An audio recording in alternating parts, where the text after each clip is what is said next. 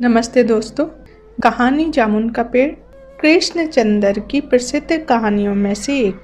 कहानी की सभी घटनाएँ जामुन के पेड़ के आसपास ही घूमती रहती हैं। जामुन के पेड़ का गिरना और उसके नीचे एक आदमी का दब जाना और फिर उस गिरे हुए जामुन के पेड़ की समस्या को लेकर इस कहानी का ताना बाना बुना गया। आइए सुनते हैं कहानी। रात को बड़ी ज़ोर से अंधड़ चला सेक्रेटरीट के लॉन में जामुन का पेड़ गिर पड़ा। सुबह जब माली ने देखा तो उसे मालूम हुआ कि पेड़ के नीचे एक आदमी दबा पड़ा है। माली दौड़ा दौड़ा चपरासी के पास गया। चपरासी दौड़ा दौड़ा क्लर्क के पास गया। क्लर्क दौड़ा दौड़ा सुप्रिटेंडेंट के पास गया। सुप्रिटेंडेंट दौड़ा दौड़ा बाहर लॉन में आया। मिनटों में ही गिरे हुए पेड़ के नीचे दबे आदमी के इर्द गिर्द मजमा इकट्ठा हो गया। बेचारा जामुन का पेड़ कितना फलदार था, एक क्लर्क बोला। इसकी जामुन कितनी रसीली होती थी, दूसरा क्लर्क बोला।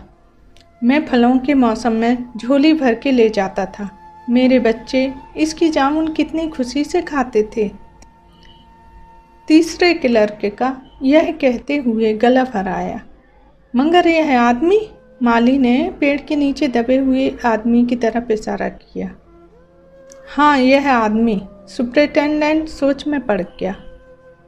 पता नहीं ज़िंदा है कि मर गया, एक चपरासी ने पूछा।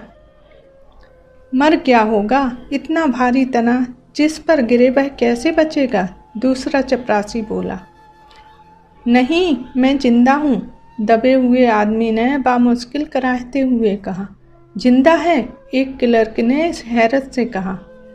पेड़ को काटकर इसे निकाल लेना चाहिए, माली ने मशवरा दिया। मुश्किल मालूम होता है, एक काहिल और मोटा चपरासी बोला, पेड़ का तना बहुत भारी है और बजनी है, क्या मुश्किल है? माली बोला, अगर सुप्रिटेंडेंट साहब हुक्म दें तो अभी पंद्रह बीस माली चपरासी और क्लर्क जोड़ लगाकर पेड़ के नीचे दबे हुए आदमी को निकाल सकते हैं। माली ठीक कहता है। बहुत से क्लर्क एक साथ बोल पड़े। लगाओ ज़ोर, हम तैयार हैं। एकदम बहुत से लोग पेड़ को काटने पर तैयार हो गए। ठहरो सुप्रिटेंडेंट बोला, मैं अंडर सेक्रेटरी से मशवरा कर लूँ। सुप्रिटेंडेंट अंडर सेक्रेटरी के पास गया। Under secretary? डिप्टी सेक्रेटरी के पास गया। डिप्टी सेक्रेटरी जॉइंट सेक्रेटरी के पास गया। जॉइंट सेक्रेटरी, चीफ सेक्रेटरी के पास गया। चीफ सेक्रेटरी ने जॉइंट सेक्रेटरी से कुछ कहा। जॉइंट सेक्रेटरी ने डिप्टी सेक्रेटरी से कुछ कहा। डिप्टी सेक्रेटरी ने अंडर सेक्रेटरी से कहा, फ़ाइल चलती रही। इसी में आधा दिन गुजर गया। दोपहर को खाने पर दबे हुए आदमी के इर्द गिर्द बहुत भीड़ हो गई थी। लोग तरह तरह की बातें कर रहे थे। कुछ मंचले क्लर्कों ने मामले को अपने हाथ में लेना चाहा। वह हुकूमत के फैसले का इंतज़ार किए बगैर पेड़ को खुद से हटाने की तैयारी कर रहे थे। कि इतने में सुप्रिटेंडेंट फ़ाइल लिए भागा भागा आया। बोला, हम लोग खुद से इस पेड़ को यहाँ से नहीं हटा सकते। हम लोग वाणिज्य विभाग के कर्मचारी हैं। यह पेड़ का मामला है। पेड़ कृषि विभाग के तहत आता है। इसलिए मैं इस फ़ाइल को अर्जेंट मार्क करके कृषि विभाग को भेज रहा हूँ। वहाँ से जवाब आते ही इसको हटा दिया जाएगा। दूसरे दिन कृषि विभाग से जवाब आया कि पेड़ हटाने की ज़िम्मेदारी तो वाणिज्य विभाग की है। यह जवाब पढ़कर वाणिज्य विभाग को गुस्सा आ गया। उन्होंने फ़ौरन लिखा कि पेड़ को हटवाने या ना हटवाने की ज़िम्मेदारी कृषि विभाग की है। वाणिज्य विभाग का इस मामले से कोई तकल्लुफ नहीं है। दूसरे दिन भी फ़ाइल चलती रही। शाम को जवाब आ गया। हम इस मामले को हॉर्टिकल्चर विभाग के सुपुर्द कर रहे हैं, क्योंकि यह एक फलदार पेड़ का मामला है और कृषि विभाग सिर्फ़ अनाज और खेतीबाड़ी के मामले में फैसले करने का हक रखता है। जामुन का पेड़ एक फलदार पेड़ है। इसलिए पेड़ हॉर्टिकल्चर विभाग के अधिकार क्षेत्र में आता है। रात को माली ने दबे हुए आदमी को दाल भात खिलाया। हालाँकि लान के चारों तरफ़ पुलिस का पहरा था कि कहीं लोग कानून को अपने हाथ में लेकर पेड़ को खुद से हटाने की कोशिश ना करें, मगर एक पुलिस कांस्टेबल को रहम आ गया। उसने माली को दबे हुए आदमी को खाना खिलाने की इजाज़त दे दी। माली ने दबे हुए आदमी से कहा, तुम्हारी फ़ाइल चल रही है। उम्मीद है कि कल तक फैसला हो जाएगा। दबा हुआ आदमी कुछ न बोला। माली ने पेड़ के तने को गौर से देखकर कहा अच्छा है, तना तुम्हारे कुल्हे पर गिरा। अगर कमर पर गिरता तो रीढ़ की हड्डी टूट जाती। दबा हुआ आदमी फिर भी कुछ न बोला। माली ने फिर कहा, तुम्हारा यहाँ कोई बारिश हो तो मुझे अता पता बताओ, मैं उसे खबर देने की कोशिश करूँगा मैं लावारिस हूँ, दबे हुए आदमी ने बड़ी मुश्किल से कहा। माली अफसोस ज़ाहिर करता हुआ वहाँ से हट गया। तीसरे दिन हॉर्टिकल्चर विभाग से जवाब आया। बड़ा कड़ा जवाब लिखा गया था, काफ़ी आलोचना के साथ। उससे हॉर्टिकल्चर विभाग का सेक्रेटरी साहित्यक मिजाज का आदमी मालूम होता था। उसने लिखा था, हैरत है, इस समय जब पेड़ लगाओ स्कीम बड़े पैमाने पर चल रही है। हमारे मुल्क में ऐसे सरकारी अफसर मौजूद हैं जो पेड़ काटने की सलाह दे रहे हैं। वह भी एक फलदार पेड़ को और वह भी जामुन का पेड़, जिसके फल जनता बड़े चाव से खाती है। हमारा विभाग किसी भी हालत में इस फलदार पेड़ को काटने की इजाज़त नहीं दे सकता। अब क्या किया जाए? एक मंचले ने कहा, अगर पेड़ नहीं काटा जा सकता तो इस आदमी को काट कर निकाल लिया जाए। यह देखिए। उस आदमी ने इशारे से बताया, अगर इस आदमी को बीच से, यानी धड़ की जगह से काटा जाए तो आधा आदमी इधर से निकल आएगा और आधा उधर से बाहर आ जाएगा। और पेड़ भी वहीं का वहीं रहेगा। मगर इस तरह से तो मैं मर जाऊँगा, दबे हुए आदमी ने ऐतराज किया। यह भी ठीक कहता है, एक क्लर्क बोला। आदमी को काटने का नायाब तरीका पेश करने वाले ने एक पुख्ता दलील पेश की।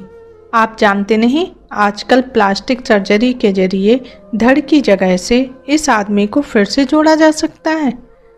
अब फ़ाइल को मेडिकल डिपार्टमेंट में भेज दिया गया।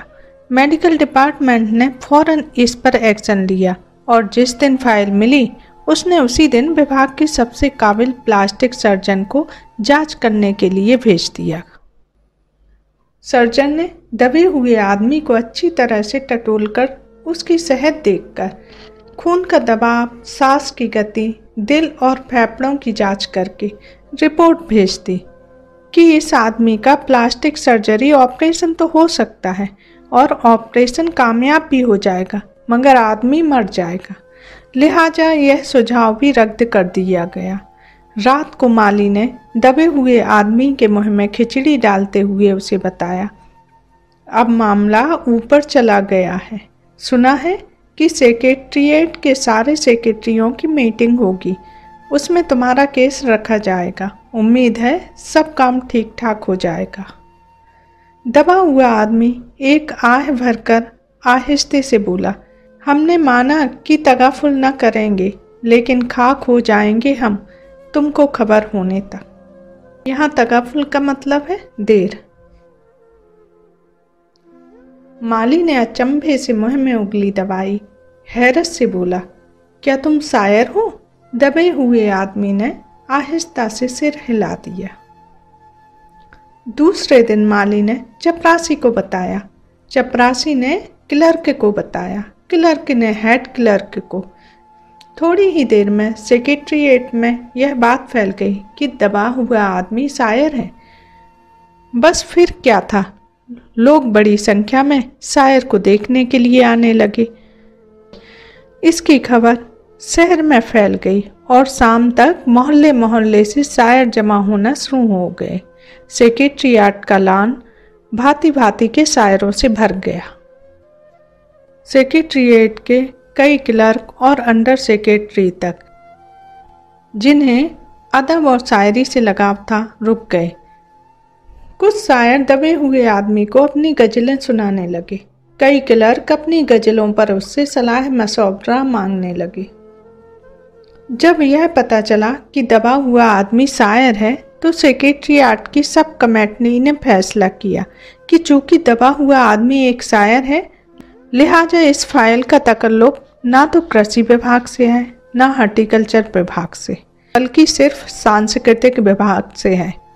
अब सांस्कृतिक विभाग से गुजारिश की गई कि वह जल्द से जल्द इस मामले में फैसला करें और इस बदनसीब शायर को इस पेड़ के नीचे से रिहाई दिलवाएँ। फ़ाइल सांस्कृतिक विभाग से अलग अलग सेक्शन में होती हुई साहित्य अकादमी के सचिव के पास पहुँची। बेचारा सचिव उसी वक्त अपनी गाड़ी में सवार होकर सेक्रेटरियाट पहुँचा और दबे हुए आदमी से इंटरव्यू लेने लगा। तुम शायर हो? उसने पूछा। जी हाँ दबे हुए आदमी ने जवाब दिया। क्या तकल्लुस रखते हो? और सचिव ज़ोर से चीखा, क्या तुम वही हो जिसका मुजमुआ ए कलाम ए अस्क के फूल हाल में ही प्रकाशित हुआ है? दबे हुए शायर ने इस बात पर सिर हिलाया, क्या तुम हमारी अकादमी के मेंबर हो? सचिव ने पूछा, नहीं, हैरत है, सचिव ज़ोर से चीखा, इतना बड़ा शायर औस के फूल का लेखक और हमारी अकादमी का मेंबर नहीं है? उफ, कैसी गलती हो गई हमसे? कितना बड़ा शायर और कैसी गुमनामी के अंधेरे में दबा पड़ा है? गुमनामी के अंधेरे में नहीं, बल्कि एक पेड़ के नीचे दबा हुआ हूँ। भगवान के लिए मुझे इस पेड़ के नीचे से निकालिए। अभी बंदोबस्त करता हूँ, सचिव फ़ौरन बोला और फ़ौरन जाकर उसने अपने विभाग में रिपोर्ट पेश की। दूसरे दिन सचिव भागा भागा शायर के पास आया और बोला, मुबारक हो, मिठाई खिलाओ। हमारी सरकारी एकेडमी ने तुम्हें अपनी साहित्य समिति का सदस्य चुन लिया है। ये लो ऑर्डर की कॉपी मगर मुझे इस पेड़ के नीचे से तो निकालो, दबे हुए आदमी ने कराहते हुए कहा। उसकी सांस बड़ी मुश्किल से चल रही थी। उसकी आँखों से मालूम होता था कि वह बहुत कष्ट में है। यह हम नहीं कर सकते, सचिव ने कहा। जो हम कर सकते थे, वह हमने कर दिया। बल्कि हम तो यह तक कर सकते हैं कि अगर तुम मर जाओ तो तुम्हारी बीबी को पेंशन दिलवा सकते हैं। अगर तुम आवेदन दो तो हम यह भी कर सकते हैं। मैं अभी ज़िंदा हूँ शायर रुक रुक कर बोला। मुझे ज़िंदा रखो। मुसीबत यह है, सरकारी एकेडमी का सचिव हाथ मलते हुए बोला, हमारा विभाग सिर्फ़ संस्कृति से ताल्लुक़ रखता है। आपके लिए हमने वन विभाग को लिख दिया है, अर्जेंट लिखा है। शाम को माली ने आकर दबे हुए आदमी को बताया कि कल वन विभाग के आदमी आकर इस पेड़ को काट देंगे और तुम्हारी जान बच जाएगी। माली बहुत खुश था। हालाँकि दबे हुए आदमी की सहज जवाब दे रही थी, मगर वह किसी न किसी तरह अपनी ज़िंदगी के लिए लड़ा जा रहा था। कल सुबह तक किसी न किसी तरह उसे ज़िंदा रहना है। दूसरे दिन, जब वन विभाग के आदमी आरी कुल्हाड़ी लेकर पहुँचे तो उन्हें पेड़ काटने से रोक दिया गया। मालूम हुआ कि विदेश मंत्रालय से हुक्म आया है कि इस पेड़ को न काटा जाए। वजह यह थी कि इस पेड़ को 10 साल पहले पेटोनिया के प्रधानमंत्री ने सेक्रेटरी आर्ट के लॉन में लगाया था। अब यह पेड़ अगर काटा गया तो इस बात का पूरा अंदेशा था कि पेटोनिया सरकार से हमारे संबंध हमेशा के लिए बिगड़ जाएँगे। मगर एक आदमी की जान का सवाल है, एक क्लर्क गुस्से से चिल्लाया। दूसरी तरफ़, दो हुकूमतों के ताल्लुक का सवाल है। दूसरे क्लर्क ने पहले क्लर्क को समझाया, और यह भी तो समझ लो कि पेटोनिया सरकार हमारी सरकार को कितनी मदद देती है। क्या हम इनकी दोस्ती की खातिर एक आदमी की ज़िंदगी को कुर्बान नहीं कर सकते? शायर को मर जाना चाहिए। बिल्कुल। अंडर सेक्रेटरी ने सुप्रिंटेंडेंट को बताया कि आज सुबह प्रधानमंत्री दौरे से वापस आ गए हैं। आज चार बजे विदेश मंत्रालय इस पेड़ की फ़ाइल उनके सामने पेश करेगा। वो जो फैसला देंगे, वही सबको मंजूर होगा। शाम चार बजे खुद सुप्रिंटेंडेंट शायर की फ़ाइल लेकर उसके पास आया। आते ही खुशी से फ़ाइल लहराते हुए चिल्लाया, प्रधानमंत्री ने पेड़ को काटने का हुक्म दे दिया है और इस मामले की सारी अंतर्राष्ट्रीय ज़िम्मेदारी अपने सिर पर ले ली है। कल यह पेड़ काट दिया जाएगा और तुम इस मुसीबत से छुटकारा पालोगे। सुनते हो? आज तुम्हारी फ़ाइल मुकम्मल हो गई। सुप्रिटेंडेंट ने शायर के बाजू को हिलाकर कहा मगर शायर का हाथ सर्द था। आँखों की पुतलियाँ बेजान थीं और चीटियों की एक लंबी कतार उसके मुँह में जा रही थी। उसकी ज़िंदगी की फ़ाइल मुकम्मल हो चुकी थी। कहानी यहीं समाप्त होती है। आप सभी को कहानी पसंद आई हो तो सब्सक्राइब कीजिए, लाइक कीजिए और कमेंट करके बताइए कि आपको कहानी कैसी लगी।